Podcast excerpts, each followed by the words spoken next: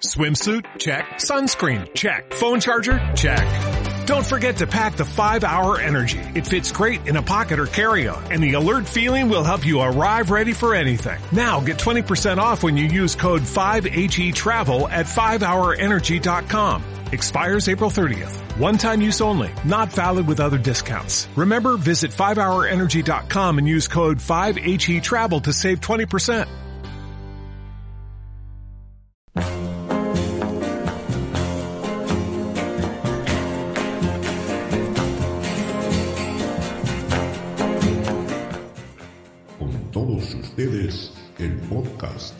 Amarillo, el podcast más carista, el podcast de carismo insurrecto.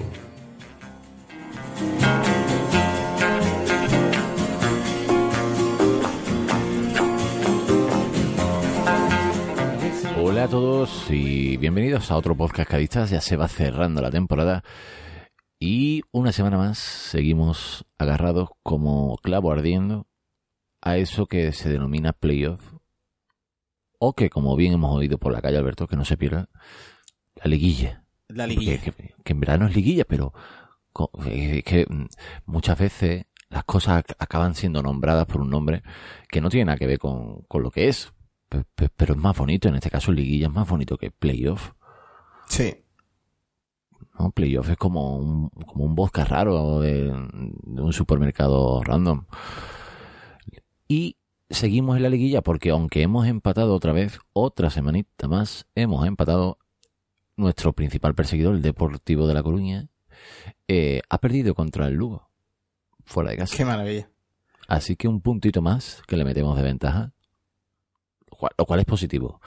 También se acerca un poquito el Oviedo, ¿eh? que ha ganado. Y pero está a tres. Y bueno, Sí, pero es que a nosotros, teniendo en cuenta con quién jugamos la última jornada, nos conviene hasta que el Oviedo siga vivo. Sí, sí, sí. Eh, incluso, sí, al final, quién sabe, como lo de caprichoso que es el fútbol y la categoría, que al final a lo mejor incluso nos acaba beneficiando que, que un equipo más se meta en la pelea, pero bueno, queda una jornada menos, son tres, y todo está por decidir, y parece ser que hasta casi último momento no se va a decidir nada.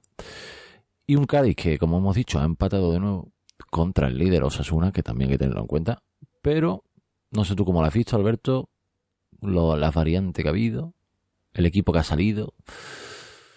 Podemos empezar a hablar del partido. Lo primero que querría decir es que yo he visto a la gente tremendamente nerviosa.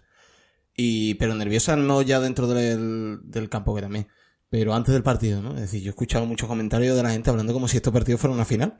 Tú Y ha estabas con la oreja puesta, Todavía ¿no? quedan tres jornadas. Sí, sí, sí, yo estaba atento a todo. ¿Te gusta? Y te me sorprendido eso? ¿no? Porque todavía quedan nueve puntos por jugar en una división que está todo muy igualado y que hay, pues desde el Mallorca, que parece que se ha mm, destapado un poquito más para arriba, hay varios equipos ahí que pueden aspirar a dos plazas, a dos plazas fáciles, por decirlo así. Dos, tres plazas.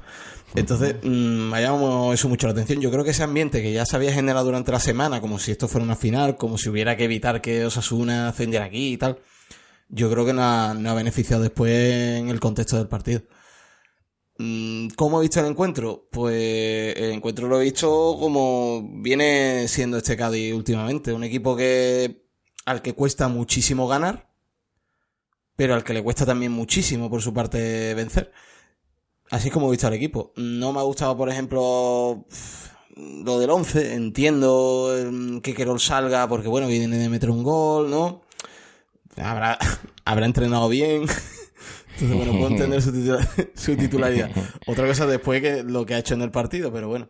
Y tampoco me ha gustado, por ejemplo, el doble pivote de, de José Mari y Alex.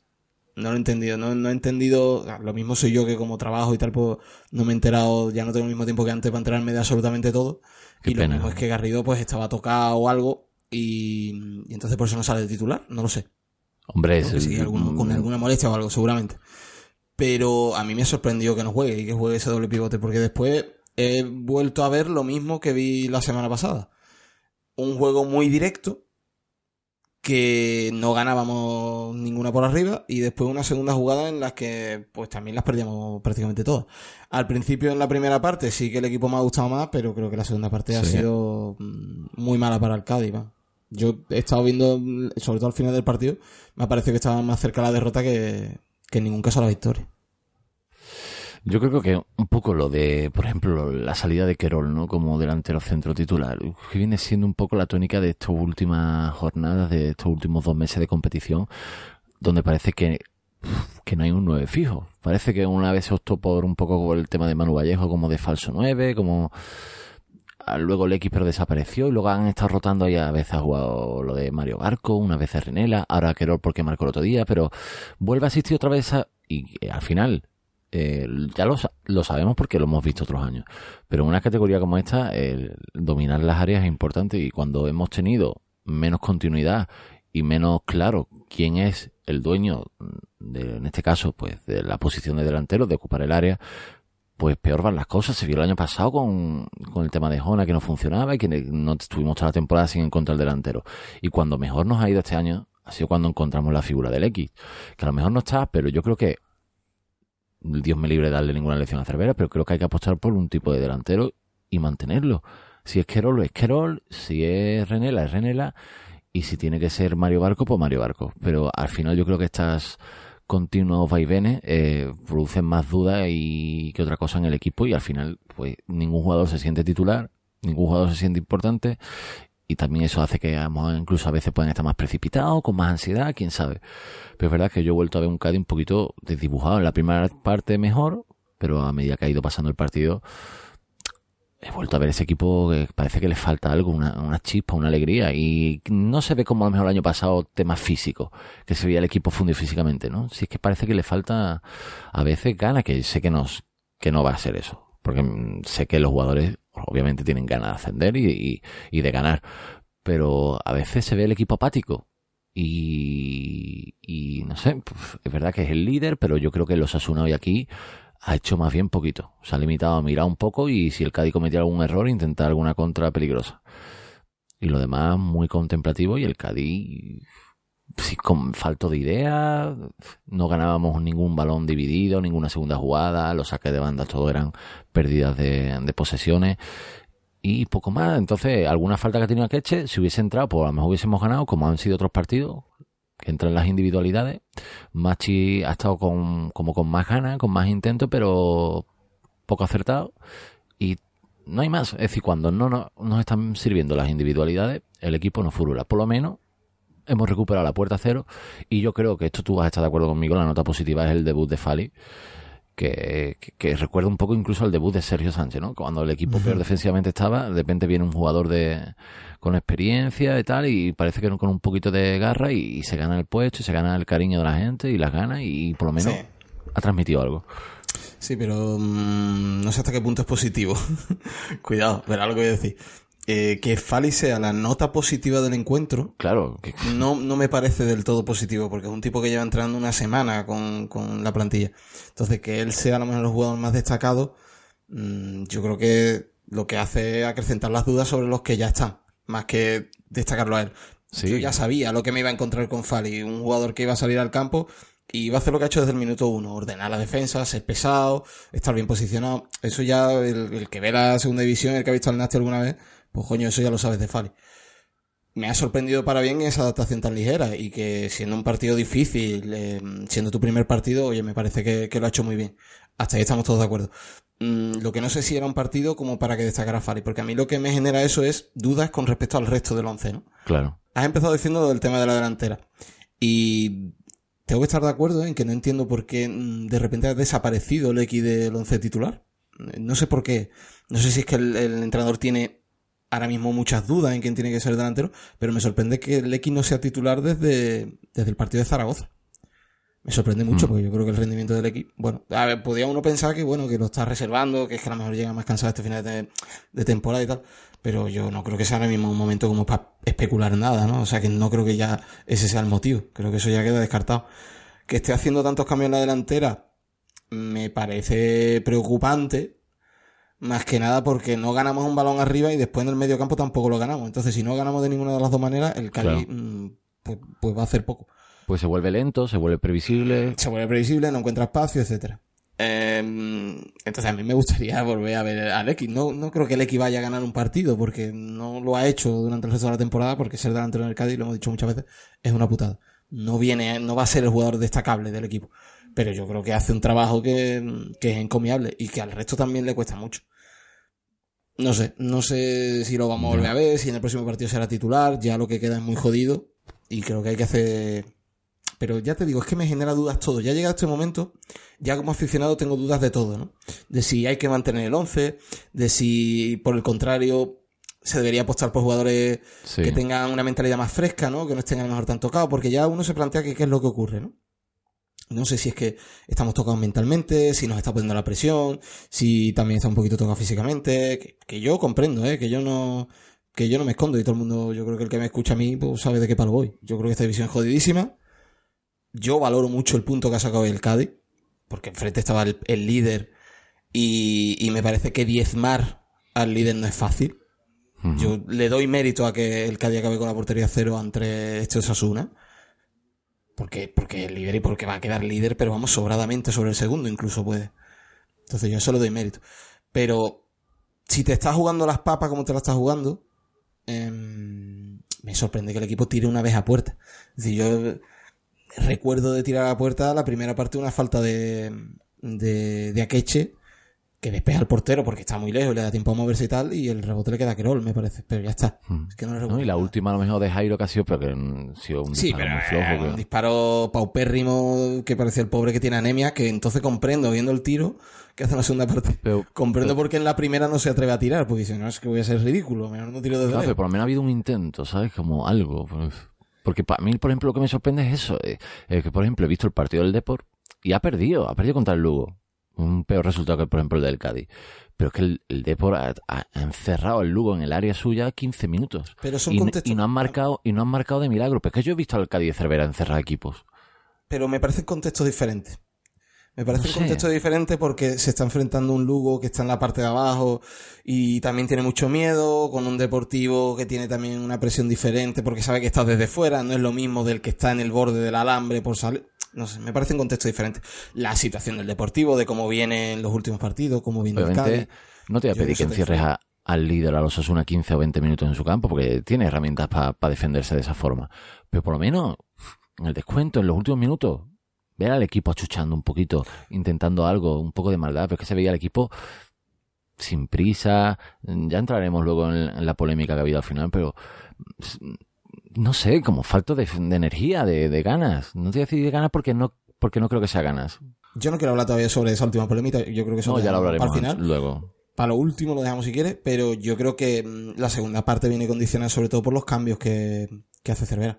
Lo ha dicho en rueda de prensa de que era un riesgo, pero que había que asumirlo porque hoy era imprescindible, porque al final parece que el punto es bueno, ¿no?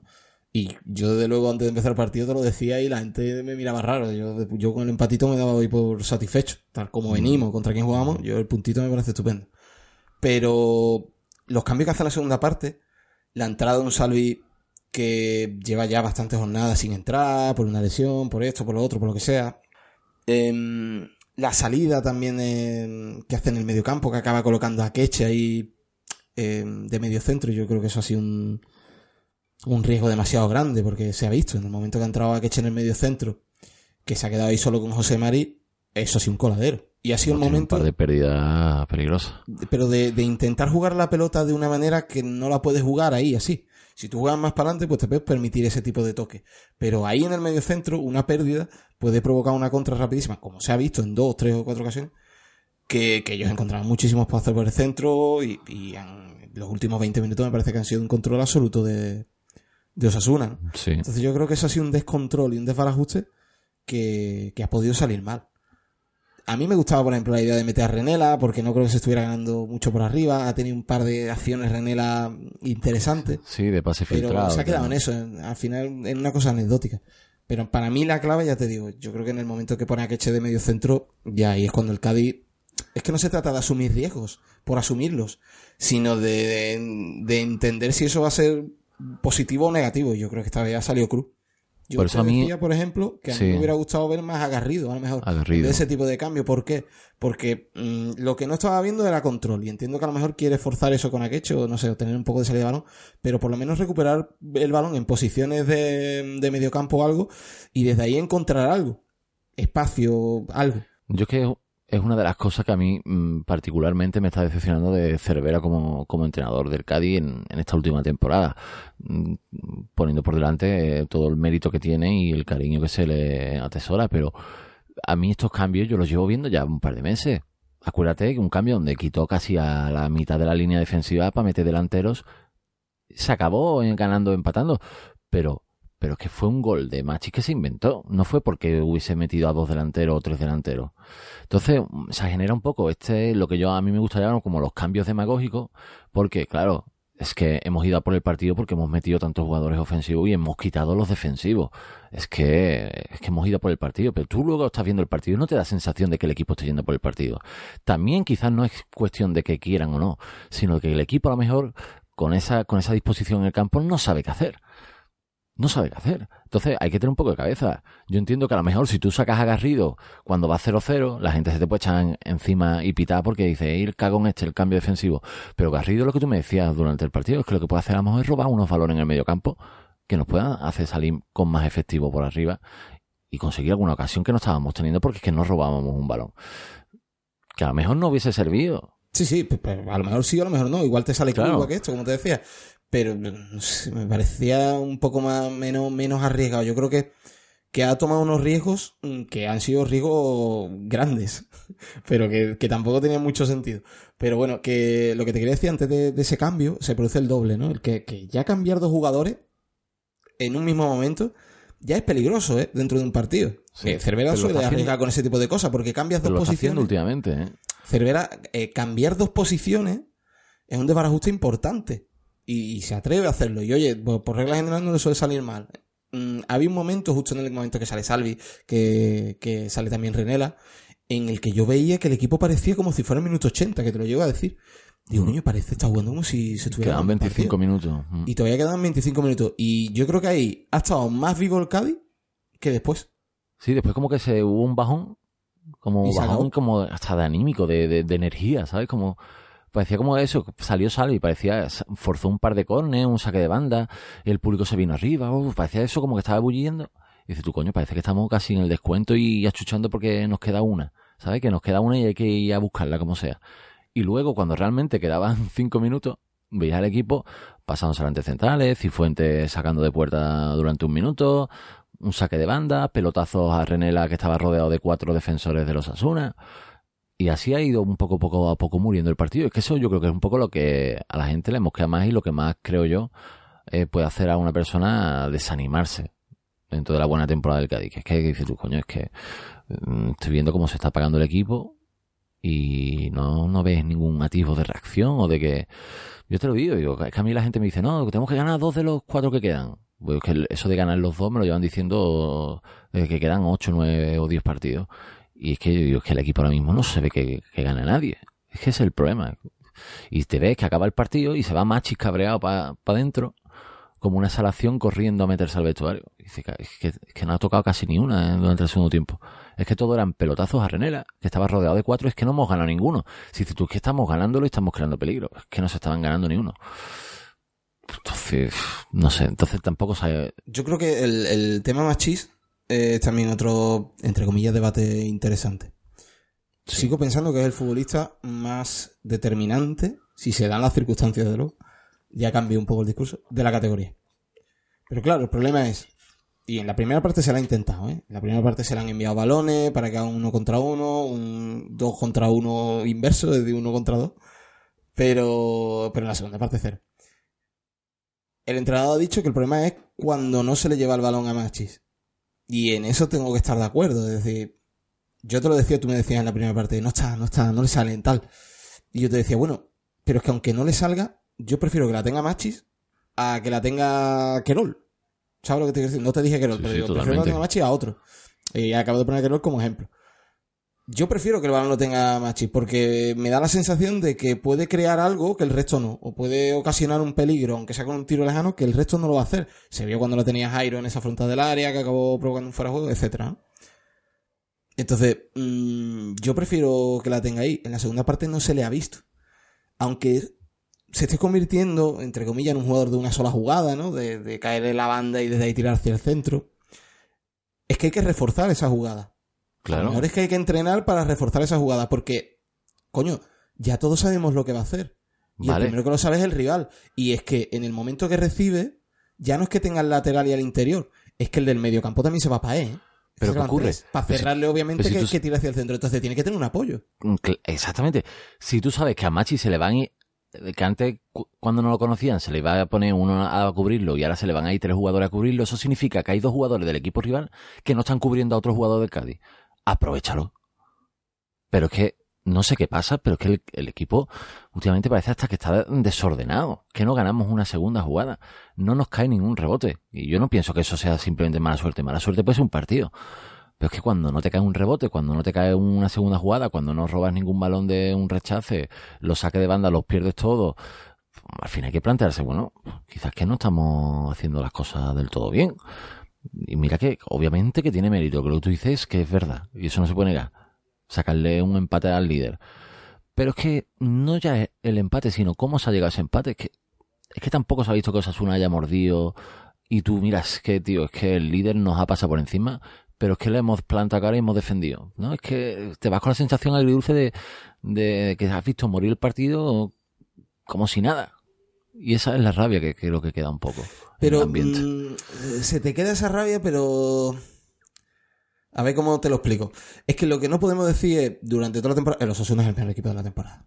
El Osasuna es el mejor equipo de la categoría, no he ido a ninguna. Ese es el discurso que venimos diciendo todos. Porque Sí. es la realidad. Joder, pues es lógico que, que, que te cueste hacerle daño a Osasuna también. Porque es que si te cuesta hacerle daño a todos los equipos, Claro. pues al, al líder te va a costar más. Pero si la Eh, cosa no es que tú le hagas daño, porque- No, no, no le es haces daño, o sea, intentarlo. ha sido pescado en blanco. Ha sido pescadito en blanco Arcadi hoy. Pero me quiero quedar con que has sido capaz de desvirtuar a Osasuna. Que hasta ese momento en el que se te va la puta cabeza y empiezas a asumir unos riesgos innecesarios, Osasuna no hace nada. Y son tres años ya de Cervera, ¿eh? tres temporadas y un playoff ya con Cervera. Esto es Cervera. Cervera es desvirtuar al rival, hacer que el rival desaparezca. Si el rival no hace acciones, si el rival no aparece, eso es un beneficio para el Cádiz. Porque está hecho el Cádiz para eso. Y después, aprovecha espacio. Intenta tener alguna. Porque además que te lo dice abiertamente también en rueda de prensa. O no lo has escuchado tú lo de eso. Y después arriba, intenta tener. Es verdad mentira. Sí, sí. Ese- eso es, al final, coño, no nos podemos sorprender. Otra cosa es que después de tres años, también el aficionado cargue también con un hartazgo hacia el propio estilo que pasa en todos los equipos, que si no que se lo digan hace tiempo. Pero que, eh, que yo creo que después de tres años, yo creo que también el aficionado carga con ese hartazgo, ¿no? De, de Sí. ver al equipo jugando siempre lo mismo, de ver siempre al equipo mm, ahí, intentándolo, pero quedándose ahí. Y también yo creo que está la carga mental de lo que pasó el año pasado y que la gente no quiere que ocurra lo mismo del año pasado, de que la gente, de que vayamos a morir en la orilla. Entonces yo creo que ahí se Sí. juntan un montón de cosas que, que provocan que, que yo creo que el ambiente de hoy es completamente innecesario. Si me cuentas contra la Extremadura que te la estás jugando y pasa este partido, es que no te lo puedo ni discutir. Ya. Pero hoy yo creo que era un contexto muy determinado ante un equipo que si ganaba ascendía, que no tenía ningún riesgo tampoco. Es decir, que podía salir si quería cara de perro a ganar el partido, que no le iba a pasar nada si perdía. Entonces eso también creo que hay que tenerlo en cuenta. Y, y creo que la gente estaba demasiado nerviosa. A ver, yo que mm, me gusta lo que has dicho, el tema de que la gente a lo mejor ya está cansado de, mm, demasiado de tres años jugando lo mismo y tal. Yo, por ejemplo, no tampoco pido que el Cádiz se invente otra forma de jugar o que juegue otra cosa o que tenga dos o tres formas de jugar. Pero sí te estoy pidiendo una pequeña variante. Es que, se ve que el equipo hace lo mismo y, y da igual, da igual que el delantero centro sea Lekic que esté Jairo, ¿sabes? Le van a tirar balones Mm. por arriba. Y da igual que los centrales del equipo rival midan 1.95 como hoy o como los del Deport o sean dos retacos. Entonces yo estoy pidiendo un poquito de... No te estoy diciendo jugar a otra cosa o un plan B.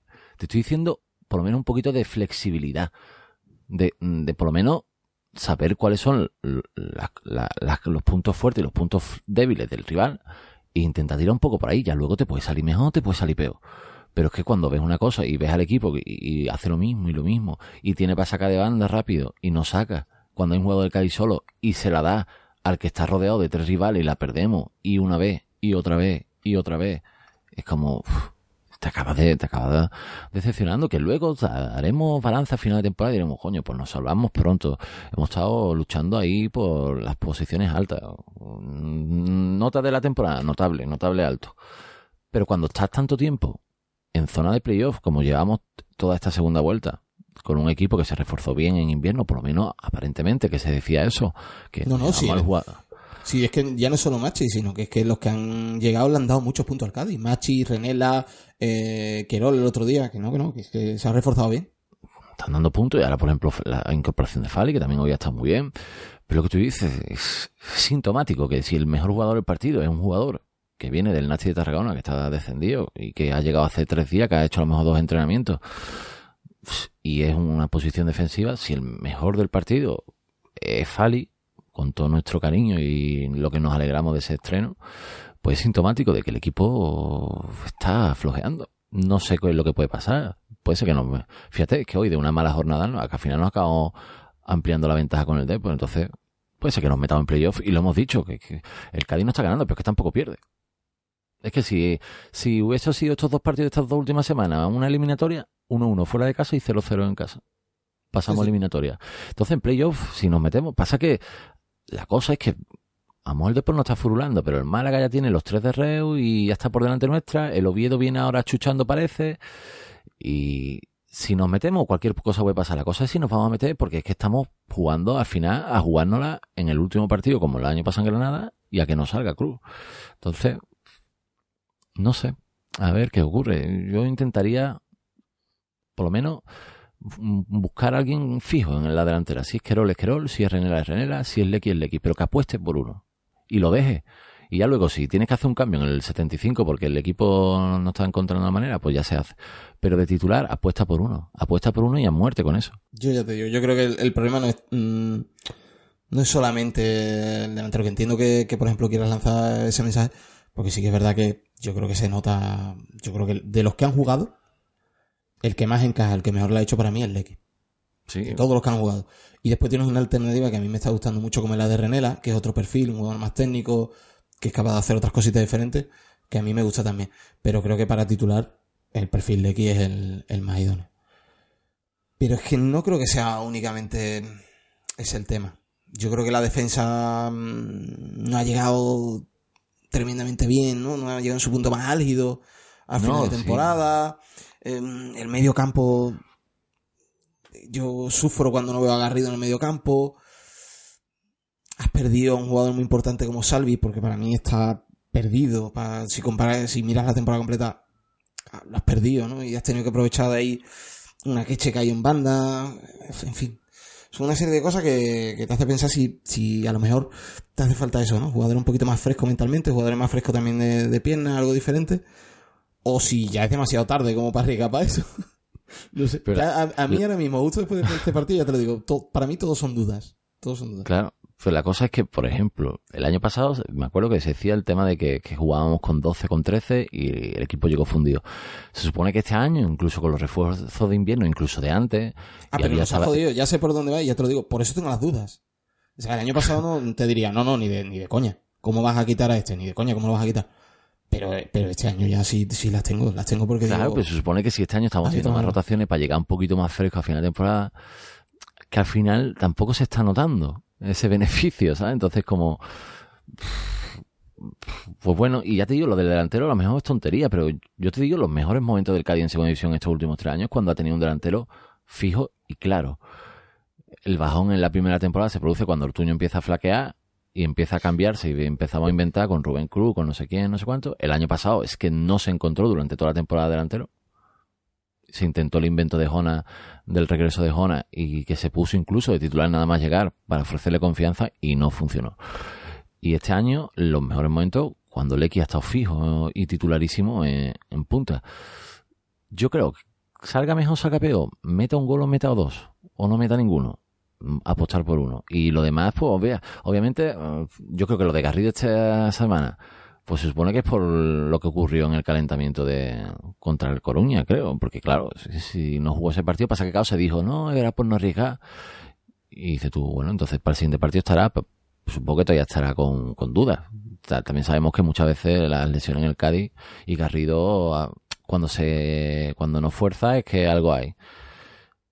Mm, a ver el siguiente partidito. A ver el siguiente partido. No sé tú cómo. Si nos ¿Quieres hablar del siguiente partido o quieres hablar de lo de Cifuentes? A ver, es que tampoco quiero añadir más leña al fuego ni más polémica. Es que a mí me ha llamado muchísimo la atención. Yo sí quiero comentarlo. Y yo creo que si lo hace, obviamente, es, es porque así se está dicho, desde el vestuario y desde, desde el cuerpo técnico. No creo que Cifuentes eh, eh, pierda tiempo porque sí. Yo no creo que, haya- Obviamente- que sea una orden de, de vestuario. ¿eh? No sé, cuando... Estamos hablando de un portero con, con muchísima experiencia y que tiene ojos en la cara. Y el Osasuna en ese momento, tío, estaba- era el único equipo que estaba creando peligro. El que llevaba 15 minutos sin acercarse, por lo menos, ¿eh? 15, sin acercarse a la por- portería rival. Entonces, ¿para qué la vas a jugar ahí arriba, lo loco? ¿Para perderla? Que más ahí es un arriba. coladero. Es que tenías la salida rápida ¿A a, una banda. A una banda donde no había nadie, a un jugador que estaba en ese momento solo y lo que hace es frenarte. Frenarte Pero- y, no, y no darla. Sobre todo cuando estábamos teniendo problemas para robar balón y transitar, a lo mejor es una oportunidad de transitar cuando los Asuna te ha atacado y está en tu campo metido. Por lo menos sabes que vas a tener espacio si sacas rápido. Y sobre todo si queda poco tiempo y si te estás jugando un playoff. A mí me parece que la decisión eh, es acertada porque yo de verdad veía que estaba más cerca el gol de ellos que el nuestro. Como te digo, mucho tiempo durante la segunda parte en la que el Cádiz no creaba peligro. Entonces, me parece asumir Sí, un riesgo en los Asumir un riesgo para perderla y que finales, los Asuna te la metan, sí. Asumir un riesgo innecesario en los minutos finales del encuentro, que en esos minutos, si no has ganado ya, y viendo contra quién te enfrentas y cómo se estaba desarrollando esos últimos minutos, no tienes necesidad de jugártela para en vez de conseguir un punto que a la vista está sido al final positivo, acabar perdiéndolo. Yo, a mí déjalo así, me parece que ha hecho lo correcto y que estamos hablando de un portero que precisamente tiene mucha experiencia. Que no es, ¿sabes? Que no es un juvenil como para cometer un error así. Yo creo que, hace lo que tiene que hacer. Después la gente, como te digo, como estaba, había un fervor y una, una- un- no sé, había como un cabreo generalizado porque no le ganábamos a Sasuna, pues, pues se la ha tomado con él, pero bueno. Yo creo que no, no, es necesario y tampoco creo que sea justo. No, pero tampoco, también tiene que entenderlo Cifuentes. Si la gente está en un estado de tensión, en los últimos minutos, nervioso y tal, si ves que de repente tienes para sacarla rápida a banda Jairo y te frenas y te pones a hacer lo de siempre con la manita así, eh, venga, venga, y, lo, y se está quedando poco tiempo, pues la gente se desespera. ¿Por qué? Porque la gente mm, dice, coño, quiero ver a mi equipo ya por el partido, ¿sabes? Que saque rápido. A lo mejor saca rápido y la falla la tira el carajo. O la coge Jairo y la pierde. Pero por lo menos dice, mira, coño, se ha intentado, por lo menos ha ido. Es que, es que es eso, porque todo el partido, por lo menos a mí me ha llegado esa sensación de que el equipo transmitía esa apatía. Entonces eso es como una señal más, una gotita más. Que yo realmente, realmente no creo que el equipo piense así, ni, ni Cifuente en su fuero interno diga, "Fu, yo no quiero ganar, tío. No ya saca, ¿sabes? No creo que, porque sé que no es así. Porque cuando un, un- un competidor como es Cifuente, que lo ha demostrado de sobra en el Cádiz, lo que quiere es ganar. Pero, cuando estás en ese estado de nerviosismo, la afición le, le llega a eso. Porque lo que está diciendo es, coño, saca rápido a ver si tenemos una, porque es que no hemos tirado la puerta todavía. Y esa es la rabia que te da. Obviamente, luego ya en frío, yo creo que la gente se calma y tampoco vas a tener a Cifuentes recrucificado una semana. O quizás sí, porque esto es Cádiz, pero tampoco hay que darle más bola, creo yo. Es una anécdota del partido. Yo creo que no que haya perdido tiempo deliberadamente, pero yo creo que sí podía haberse mm, aligerado un poquito y por lo menos haber intentado, ¿sabes? ¿Qué es lo que más ha faltado del equipo, sobre todo en el segundo tiempo? Como el intento. Sí, pero es que me, habla, me hablas como de, de apatía, ¿no? De apatía y tal. Es que yo no creo que el equipo tuviera apatía. Lo que pasa es que el equipo, Sí, teniendo lo que eh, lo de somos lo que somos de Cervera, ¿no? somos lo que somos, pues Pero es que a mí eso no me vale. contra- llega Me llega a determinados partidos hasta ahí y las cosas hay veces que le salen mejor y veces que le salen peor, pero hoy la sensación es que el Cádiz y podía haber jugado 20, 30 minutos más, pero que no mete un gol. A mí me daba O sea, esa a mí el. Cádiz, a mí el Cádiz me ha transmitido ser un chaval en el pupitre a la una y media de la- del mediodía, ¿no? Cuando te queda media hora para salir de clase, ¿no? Que estás ahí como muerto. Pues eso me ha transmitido el segundo tiempo del Cádiz. Y yo qué sé, el Cádiz, no se le ve cansado físicamente como se veía el año pasado, el equipo muerto de lesiones, acalambrado, ¿no? Un equipo fresco y Yo ya te digo, a mí, para mí la segunda parte viene determinada y la clave para mí son los cambios y, ese riesgo que asumir necesario y, y eso es lo que para mí determina esos minutos. Por tanto, ya te digo, podía haber hecho lo que quisiera, que no, No sé. que no iba a incluso a lo mejor, incluso a lo mejor te digo, ¿eh? que a lo mejor todo esto viene de, de esas variaciones tácticas un poco locas de repente, que últimamente a Cervera la da por hacer, de meto dos cambios seguidos, meto cuatro delanteros, quito al lateral, esas, esas cosas que está haciendo este año, que bueno, que al final lo que hace es que el equipo tácticamente mm, se encuentre un poco confuso y poco seguro de lo que hacer con la pelota. Porque al final, ahí es cuando estás jugando algo que no sabes, cuando no estás haciendo lo que tú eres.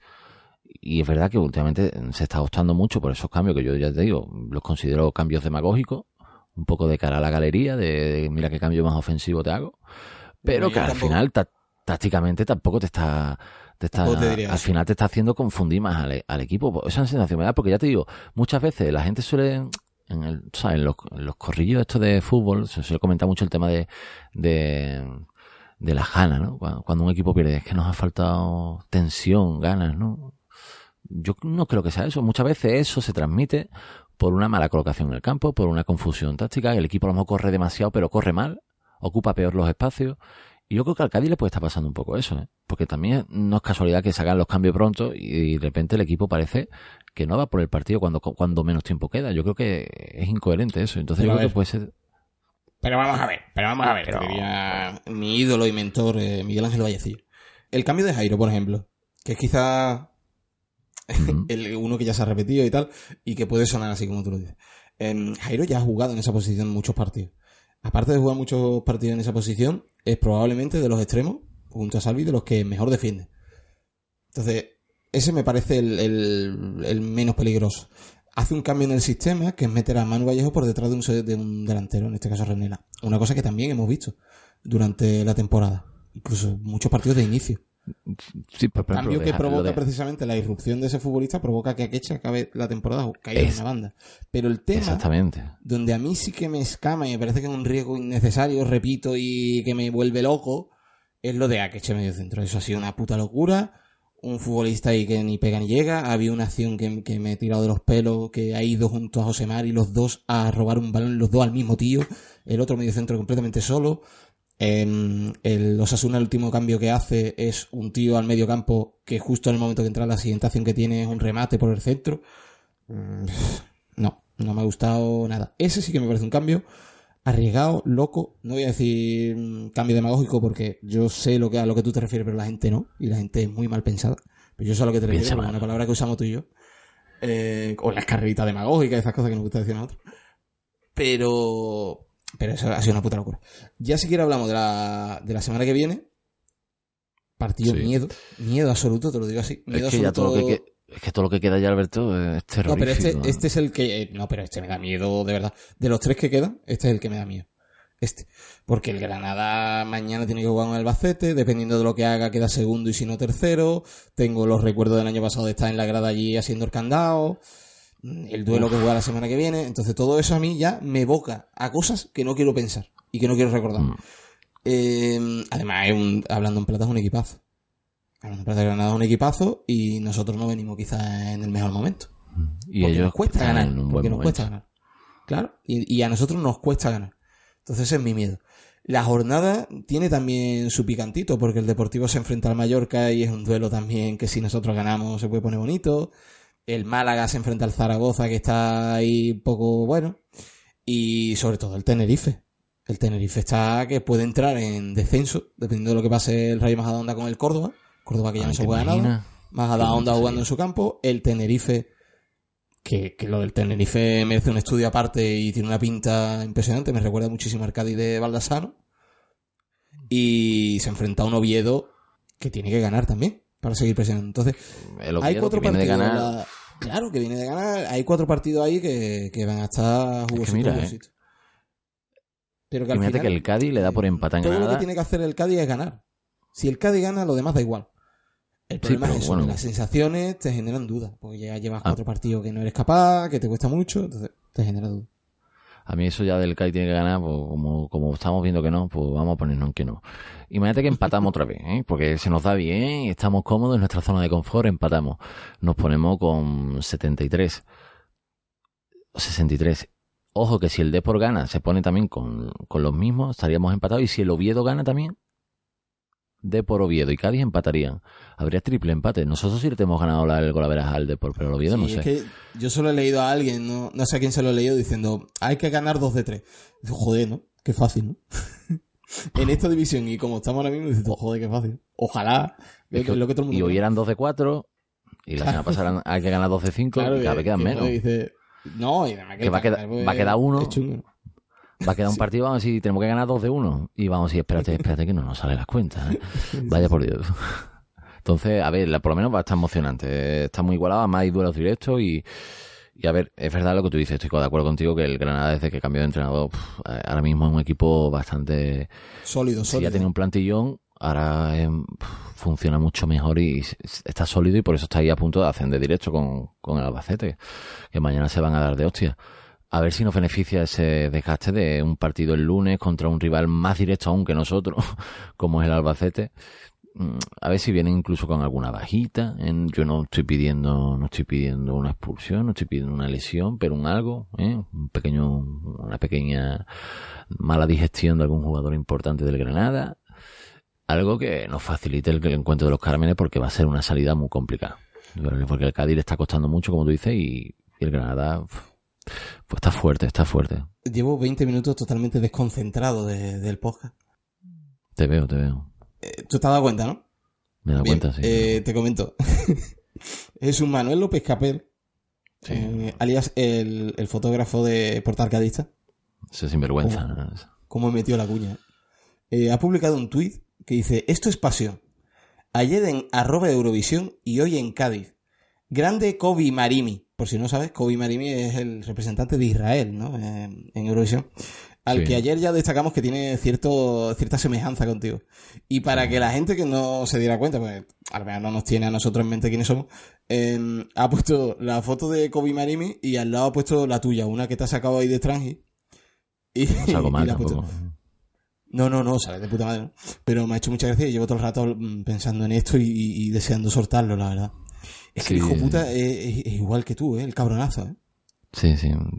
Eh, Y qué listo Bueno, es, tengo- listo es cómo maneja las redes sociales este hombre, ¿no? Lo cita, ¿no? Y dice, bueno, como no tiene ni puta idea de castellano, no le voy a hacer que le dé al translate, se lo voy a poner en inglés. Y le pone, lo this is, traduce, sí. this is patient for a team. No, me está poniendo en un compromiso porque a, a lo mejor viene este tío aquí a hablarme o me, me viene, yo que sé, medios de comunicación de Israel aquí a, Claro. a pedir alguna explicación aquí a Portal Cádiz, a Cádiz, a, Cadismo y su resto. Y no sé cómo me voy a manejar a lo mejor con este tema de la fama, ¿no? Y de la repercusión internacional. No, además a ti no te gustan las escenitas. No, no, entonces, no sé, eh, ahí, ahí queda, ¿no? La verdad es que yo también me he dado cuenta porque me está escribiendo mucha gente. Es algo que ya pasó anoche y... Pero bueno, eh, Anoche que estábamos viendo todos Eurovisión menos tú, hasta que te di- empezamos a decirte, coño, Víctor, coño, Víctor, coño, Víctor, y te viste forzado a ponerlo. Mm, Bueno, no lo puse, me pasaron fotos, ya lo puse un poco ya casi al final, cuando ya el chale no importa, porque yo hice boicot a Eurovisión porque era lo que había que hacer, ¿no? Contra, contra un estado genocida como el de, como el de Israel, ¿no?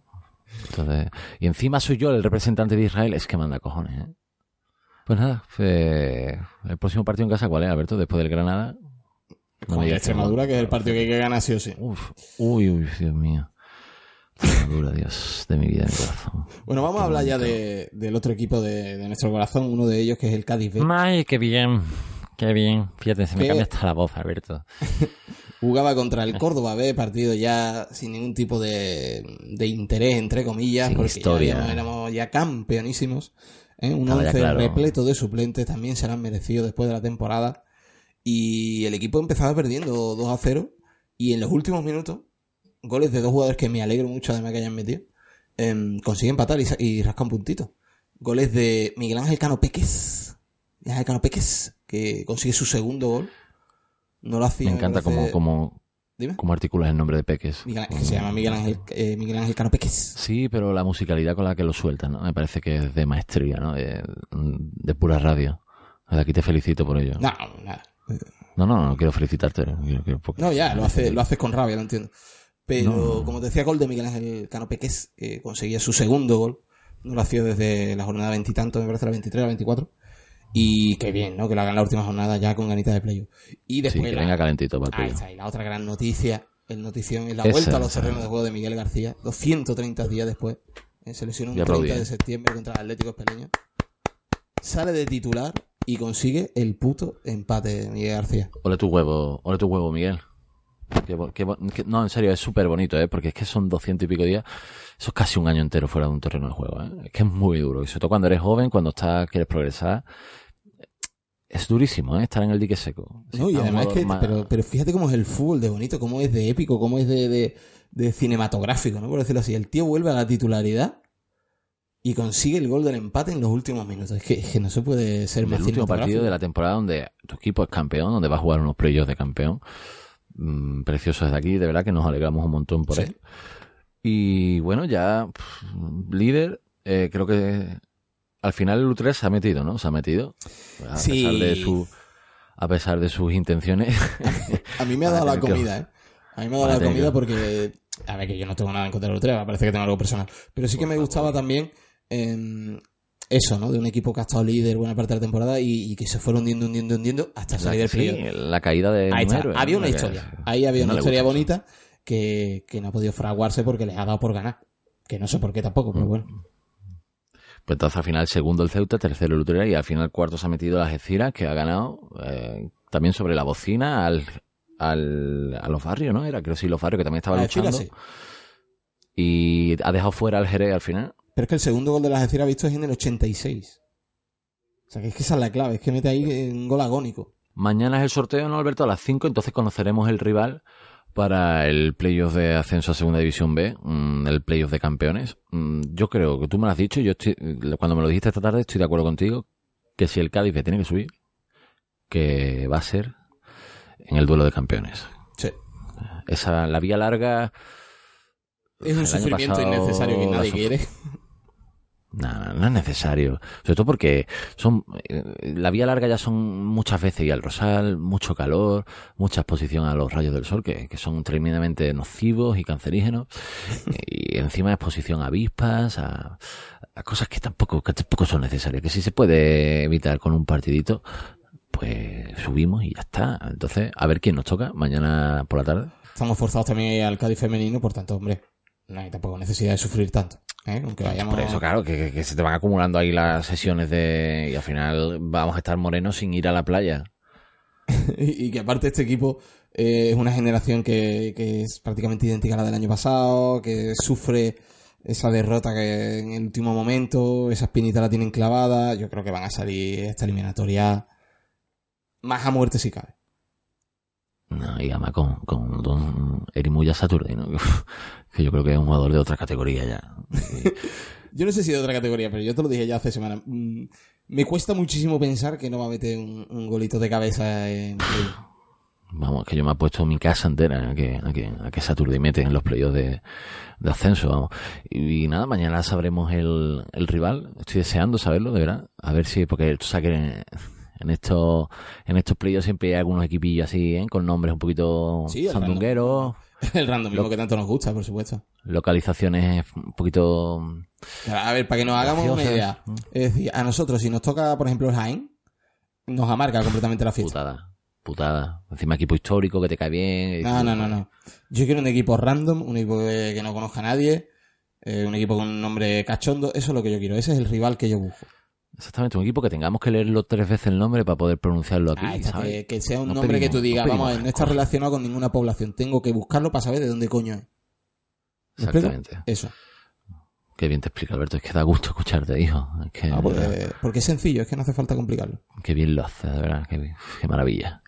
Pura intuición dialéctica. Bueno, vámonos para el Virgili, que es otra maravilla. Pasamos al Virgili, ¿verdad? Que, que venía ahí uh, acabando la temporada un poquillo ni fu ni fa. pues, una gran victoria, ¿no? Y yo creo que, que es importante también. Y no sé, para seguir acabando la temporada, por lo menos con. Si acaba siempre con algunas victorias en, en, en, el- en el bolsillito, te vas más, más contento, ¿no? A la, a la playa, a descansar, a hacer tu cuadernito de verano. ¿eh? No, y que, y que además te enfrentaba a un rival que, que era ganable, ¿no? Un equipo que ya ha descendido y tal. Había que ganar sí o sí. Había ganado, me parece, si no me equivoco, el rival un partido en toda la temporada. Había que ganar sí sí. Pues El rival que se llama Bujalance eh, Manzano, que tiene nombre como de entrenador mm, Entrenador, de padre eh, entrenador de básquet, ¿no? O de balonmano Sí. también. Bujalance Manzano, ¿no? Que es, es que su padre nació en Macedonia del Norte y su madre es angoleña, pero se crió en Cartagena, ¿no? De toda la vida. Y, y entrena un equipo de balonmano femenino. Pues suena a eso, ¿no? A Bujalance Manzano, qué maravilla, de verdad. Es increíble. Pero bueno, a mí ya la- el partido en sí ya para mí es algo anecdótico. Ha pasado en segundo plano. Porque Miguel Gago Mm. ha soltado una de esas frases que si en vez de soltarla es la suelta a Cervera, está ya decorando lo que es una pared de Carranza. Pues suéltamela, suéltamela porque quizás me la tatúo. Eh, Bueno, hombre, es que esto es preciso. Eh, no voy a hablar de- tanto de... Voy a hablar, venga. Suelto el parrafito que suelta, que ha escrito... Ah, que entonces ya no es, un- no es una frase, es un párrafo. No, no, porque diciendo. voy a poner contexto, porque voy a poner contexto. La frase yo, Que no te preocupes, puedes, te la ya no remarco. puedes meterla en un pasillo. te- No, porque te voy, a dar, más grande. te voy a dar el contexto para que después te guste más incluso la frase.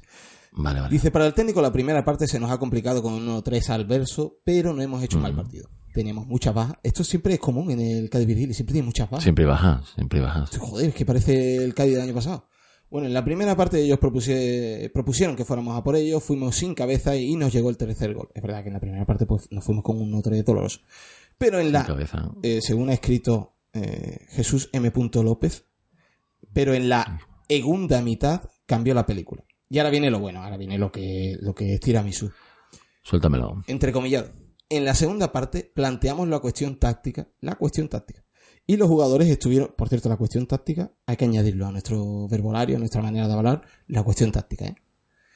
Y los jugadores estuvieron muy inteligentes, atacando con una defensa cerrada, y ahora viene lo bueno, con mucha paciencia, y poquito a poco, la breva se vino de madura a nuestro favor. Por favor. ah. La breva se vino de madura a nuestro favor. Madre mía, qué, qué- Dime tú. qué dominio, qué dominio de la metáfora rural. eh. Qué, qué- qué genio. Un poeta, tío. Qué- se están perdiendo los entrenadores con capacidad poética. ¿eh? Don Miguel Gago, ¿eh? Don Miguel Gago, macho. Desde aquí un saludo, un abrazo. Que El Jason Statham de- del fútbol sala. la breva, tío, la breva cayó de nuestro lado. Qué bonito. No, pero oye, lo de la cuestión táctica también, ojo, ¿eh? No, no, importante, obviamente, pero es que, es que al final todo lo. No, queda, queda en un segundo plano. Claro, la, la belle- la belleza de esa segunda parte que tapa todo, No, todo lo hombre. anterior. La breva, macho. Eh, que es una, es una cosa de la que no te acuerdas nunca. La breva.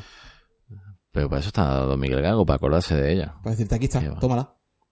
Qué maravilla. Qué maravilla. Pues mm, pasamos ya al femenino, que ha pasado una cosa muy curiosa, Alberto, no sé cómo... Porque nos reímos mucho de- del equipo rival que nos tocó el Benfica. De, No, no, no, no, no, no, no, no, no, no, no, muy mal expreso.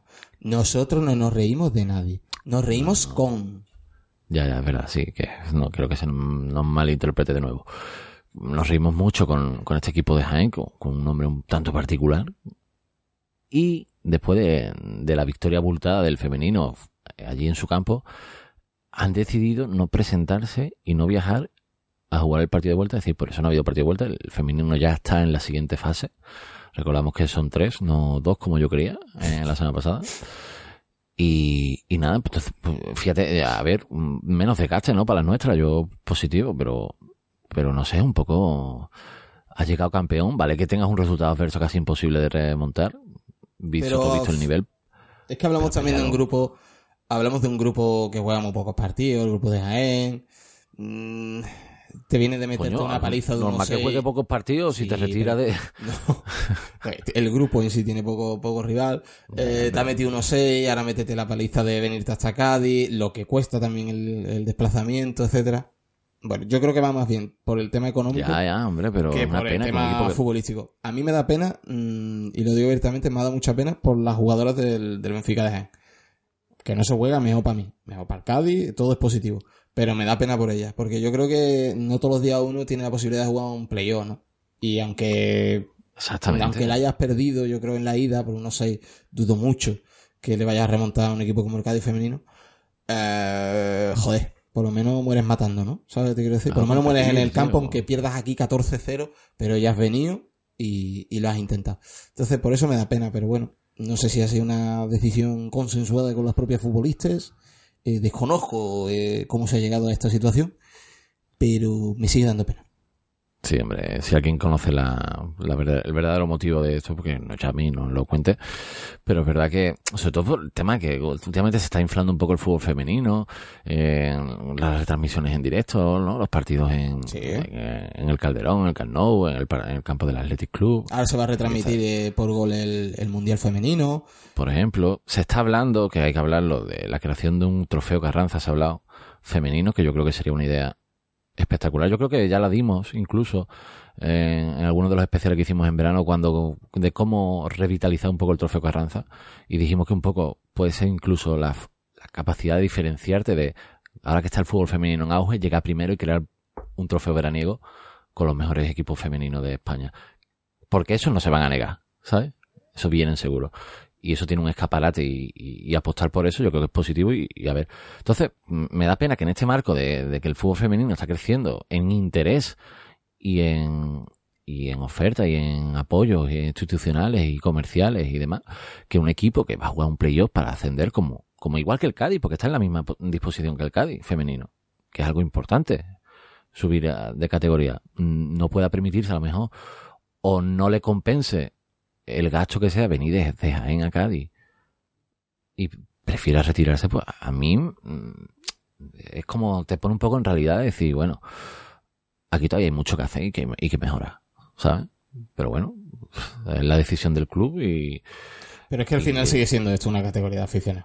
Y eso claro, por eso digo, al final te das cuenta de eso, de que al final si, si son las que las mejores del mundo o las jugadoras de primera división y bueno, a nivel salarial, de premios y demás, ya sabemos como un poco cómo está la cosa, pues imagínate en estas categorías. Uf, Pero claro, da un poco de pena, ¿no? Pues eso, seguramente a las chavalas les gustaría poder competir y jugar un partido de playoffs contra unas jugadoras que a lo mejor el año que viene están en una categoría superior.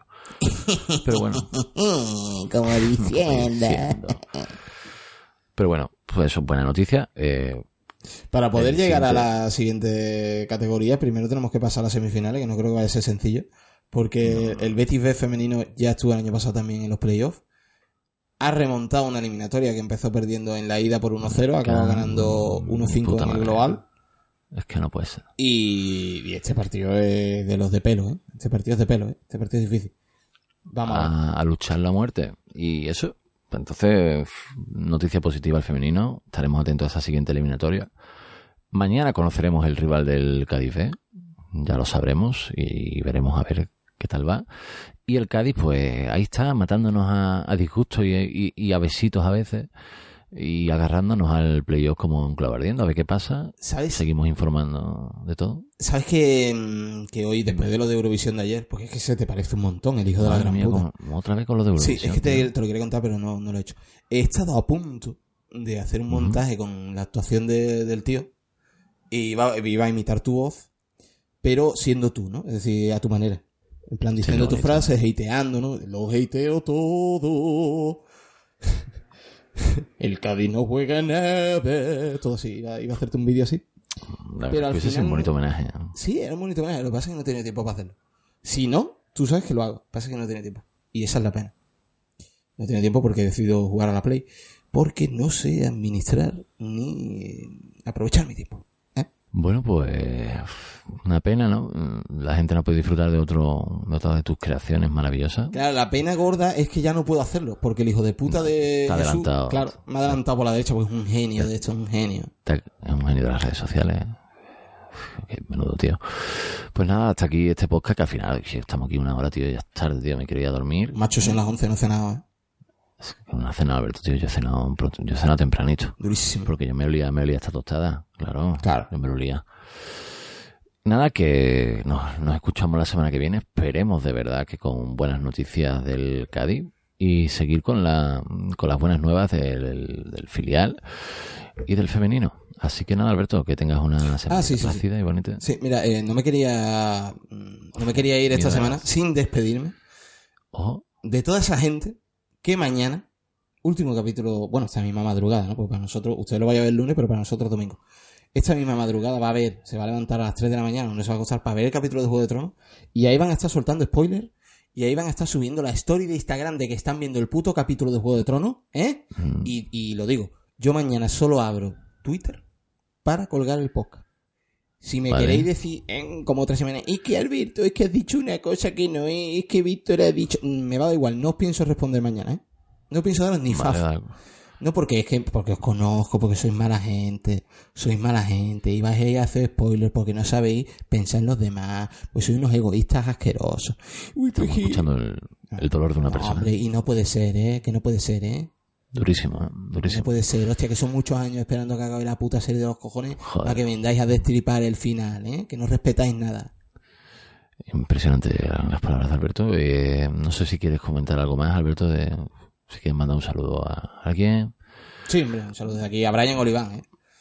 Un saludo. Un saludo a Brian Oliván que, que me ha parecido verlo en el estadio, me ha parecido. pues nada, Alberto, hasta aquí, esta horita de placer mutuo que hemos pasado el uno con el otro. Sí, muy llevadera hoy, ¿eh? Mucho más, y se ha hecho más largo. Sin embargo, muy llevadera, no como otras veces. Sí, yo creo que la victoria del Lugo nos, nos ha ayudado ¿eh? Sí. a, a sobrellevar esto. Acuérdate la depresión de la semana pasada. En fin, en fin, que no me quiero, que no, no me quiero enrollar, que un saludo a todo el mundo, que pasen una buena semana y que nos escuchamos aquí, ya sabéis, eh, la semana que viene, más o menos, a la misma hora, que es cuando ustedes queráis, ¿eh? Adiós.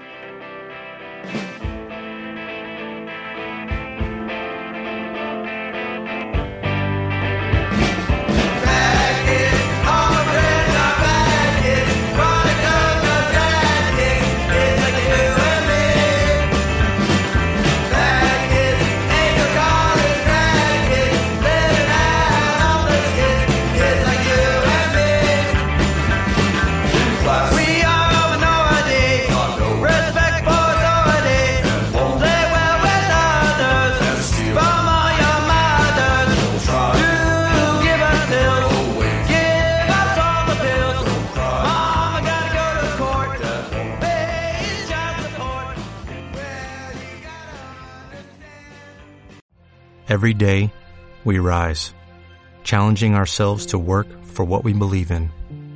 At U.S. Border Patrol, protecting our borders is more than a job, it's a calling.